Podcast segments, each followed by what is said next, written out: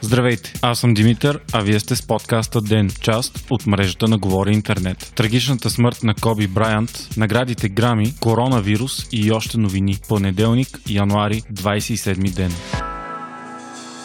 Съкрушителната новина за смъртта на американската баскетболна легенда Коби Брайант шокира света. Един от най-популярните спортисти на века загина в хеликоптерна катастрофа. Това стана вчера в град Калабасас, Калифорния. В катастрофата са загинали всички 9 души, летели в частния хеликоптер. Освен 41 годишния Коби, е починала и една от четирите му дъщери, 13 годишната Джиана. Все още не се знае причината за катастрофата, но времето е било лошо за летене, с ниски облаци и много гъста мъгла, съобщава USA Today. За сега именно Именно лошите атмосферни условия се смятат за основна причина за инцидента. Новината за смъртта на Коби се превърна в световната тема на деня. Съболезнования изказаха хиляди популярни лица като Майкъл Джордан, Шакил Онил, Рафаел Надал, Новак Джокович, Арнолд Шварценегер, Роналдо, Юсин Болт, Барак Обама, Доналд Тръмп и други. Футболистът Неймър малко след смъртта на Коби посвети гол на него, показвайки с пръсти 24. Един от двата номера, с които баскетболиста играеше. Навсякъде в САЩ се събират хиляди хора, които отдават почет на Брайант. Коби Брайант е един от най-успешните и най-велики баскетболни играчи в историята на спорта. Той е петкратен шампион на Националната баскетболна асоциация и двукратен олимпийски шампион с отбора на САЩ. Цялата си кариера прекарва в един от най-реномираните отбори в NBA – Лос Анджелес Лейкърс. До вчера той беше трети във вечната ранглиста при реализаторите с 33 643 точки, но беше задминат от Леброн Джеймс, който вече има 33 655 точки. На този матч матч Леброн игра с кецове с надпис Mamba for Life в чест на Брайант, чийто прякор е черната мамба. По роя на съдбата, Леброн научава за смъртта на Кобе кратко време след изиграния матч, в който надмина рекорда му. В Твитър изтекоха сърцераздирателни кадри, които показват как Леброн Джеймс научава за смъртта на своя приятел и изпада в ридание. Кобе беше един от най-обичаните и уважавани спортисти в света и извън терена заради своя характер, вдъхновяващи речи, сила на духа и филантропия. Той се смята и за един от най-великите посланици на баскетбола в историята. През 2018 Кобе спечели филмовата награда Оскар заради написания от него късометражен филм Скъпи баскетбол. С това се превърна в първия биш професионален атлет, който е номиниран и в последствие печели награда Оскар.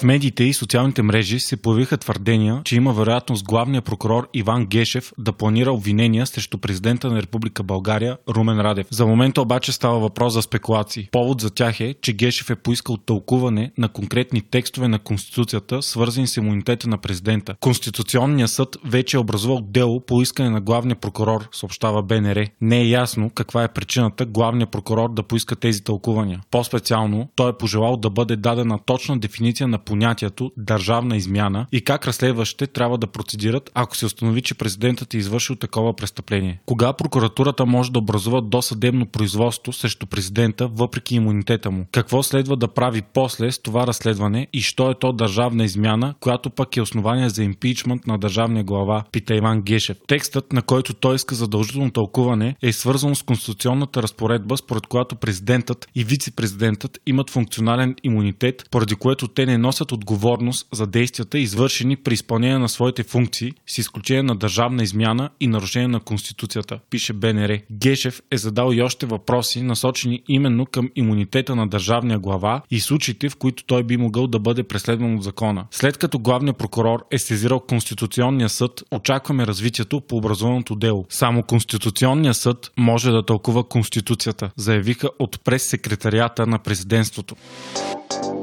Заболелите от китайският коронавирус се увеличават, съобщават световните медии. Китайското правителство предприят драконови мерки, за да ограничи разпространението на вируса. В цялата страна са въведени транспортни забрани и десетки милиони души не могат да пътуват. Всичко това става на фона на нова година по лунния календар, когато се очакваше 400 милиона души в Китай да пътуват. Огнището на вируса Охан и градовете в близост са буквално поставени под карантина. Официалните тържества по повод годината на металния плъх бяха отменени. В Шанхай е въведена забрана забрана за бизнеса до 10 февруари и работят само комунални услуги, супермаркети, аптеки и медицинско обслужване. Броят на починалите от вируса вече е 81 души. Близо 3000 са потвърдените заразени, а 461 души са в критично състояние, съобщава BBC. Вирусът започва внезапно като остра респираторна инфекция и прераства в пневмония. За сега няма лекарство или вакцина против него. Вече има и 44 потвърдени случая на заболяването извън Китай, предимно в азиатски страни, САЩ и Австралия. Вече има и потвърдени случаи в Европа, три случая във Франция. Китайските власти предупредиха, че вирусът може да се предава от човек на човек и в инкубационният му период, при който няма симптоми. Той е между 1 и 14 дни и това го прави още по-опасен и труден за контрол, отколкото се смяташе до сега.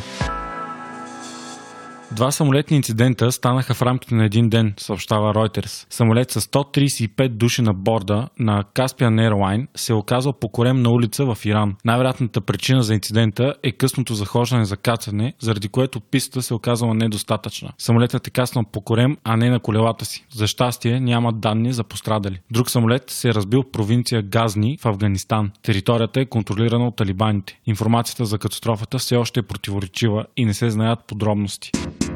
Thank you.